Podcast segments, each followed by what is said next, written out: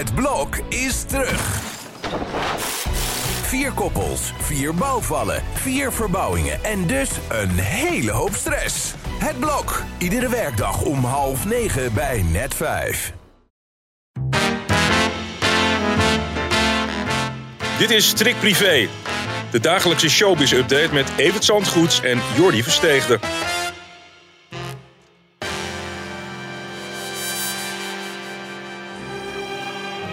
Zo Evert, lekker staan walsen gisteravond in Maastricht.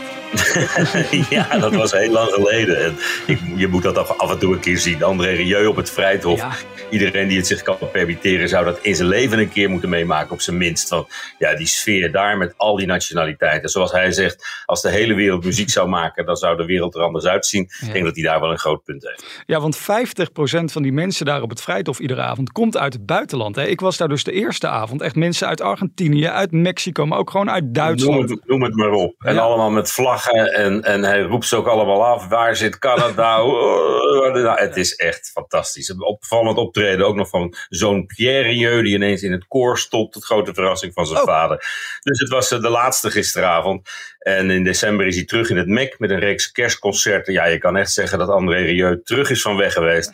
En dat gunnen we hem allemaal van harte. Want wat die man heeft neergezet wereldwijd, het is, het is werkelijk ongelooflijk eigenlijk. Ja, is bizar hè. En ik zat gisteravond thuis op de bank eh, met mijn vriend. En eh, ik heb André Rieu even aangezet, want die was op NPO 1 te zien met een eh, special. Ja, En, en, en die wilde niet geloven dat er veel mensen naar zouden kijken. Maar toch weer 1,2 miljoen mensen. Nou, ik denk dat dat voldoende zegt over de populariteit van Dat deze is man. zo populair. Ook in die lockdown-periode toen Omroep Max, meen ik, of Avotros elke middag zo'n concert van hem uitzocht. Ja, daar heeft hij heel veel mensen door die lockdown heen geholpen. Ja. Terwijl hij zelf redelijk in de penarie zat. Want ja, die hele machinerie was tot stilstand gekomen, die hele wals. Ja. En eh, ja, daarom is het zo mooi dat hij nu weer eh, zo'n flitsende start gemaakt heeft in zijn eigen Maastricht. Maastricht. En jij kent hem, hè? Heb je nog mogen genieten van een afterparty gisteravond met hem? Dat hij helemaal los is gegaan, André Rieu? Of is Nee, hij- de, de afterparty die speelde zich af op het podium met iedereen aan de champagne. Oh ja. En eh, dat was ook allemaal wel gegund. Want ja, het waren 15 prachtige avonden. De deels daarvan in, in grote hittes heeft zich afgespeeld.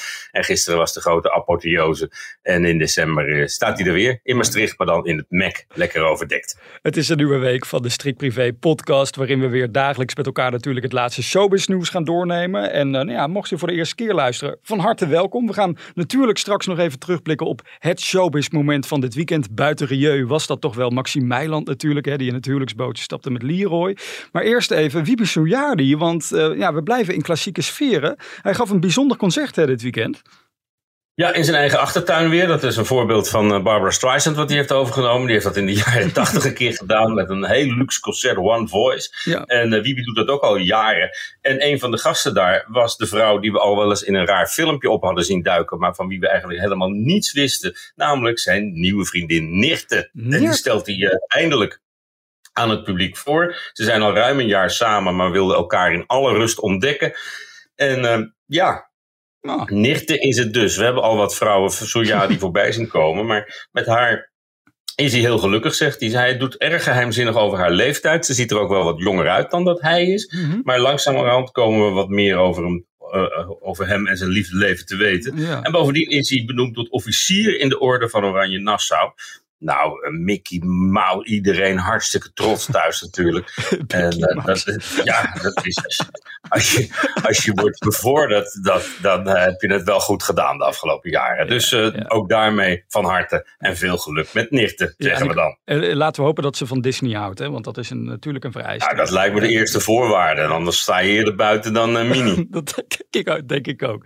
Hey, even wat triester nieuws eh, uit, uit Bali, want daar zit Dennis Wening met zijn vrouw. Zij zouden daar een droomvakantie gaan beleven, maar ja, die droom die is niet bepaald uitgekomen. Hè? Een drama daar. Drie jaar, drie jaar op verheugd op die reis naar Bali, kan me voorstellen, want ja, dat is wel een eiland waar je een keer naartoe moet. En uh, daar heeft zij een hernia opgelopen, een buitengewoon pijnlijke geschiedenis na een bergwandeling. En uh, ja, hij is er helemaal van van slag. Dat merk je ook een beetje aan de stijl waarin hij dat bekend maakt. Want hij schrijft een soort brief aan zijn vrouw Stella. Mm-hmm. En dan gaat hij zelf vertellen wat, aan haar vertellen wat haar is overkomen. Alsof ze dat niet weet. Toch probeer je er het beste van te maken. En daarom hou ik zo van je. Ja. En ja, er vallen een paar uh, uh, lelijke frustraties. En ja, zij geeft zelf wat nuchtere tekst en uitleg, ook op Instagram.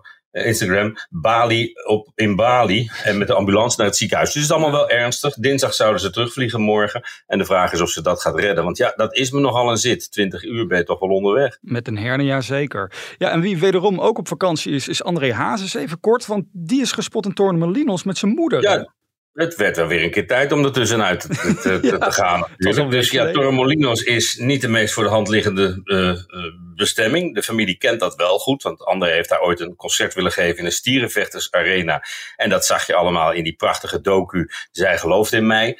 En ja, dat is eigenlijk wel uh, grond waar, uh, waar ze niet al de beste herinneringen aan hebben. Toch gaat Rachel daar naartoe. En wie komt ze daar misschien ook nog eens tegen? Haar ex-vriend Klaas Otto. Ja. Die zit daar ook. En uh, ja, ik kan me niet voorstellen dat het een leuk weerzien wordt als, als die twee vrouwen elkaar tegen het lijf lopen. Want die hebben elkaar in het begin van het jaar, althans de vriendin van Otto naar Rachel, uitgemaakt voor rotte vis. Mm -hmm. En ja, daar, daar liepen de emoties nogal hoog op. En dat zal niet anders zijn op de boulevard van Torremolinos mocht die uh, toevallige ontmoeting daar plaatsvinden. Nee, precies. En even tot slot voor de mensen die zich nou afvragen... hoe is het nou met de band tussen André en, en Rachel... nu hij weer een beetje aan het daten is met Monique? Gaat dat nog steeds goed? Ja. Kennelijk wel goed. En ik denk dat zij zo langzamerhand ook denkt: laat ik me er maar bij neerleggen, want ik kom nooit meer van die vrouw af. En dan kun je er net zo tegen de partner van je eigen kind kun je net zo lang ver, verzetten als je wil. Ja. Maar heel veel mensen zullen er ervaring mee hebben dat dat toch niet werkt op den duur.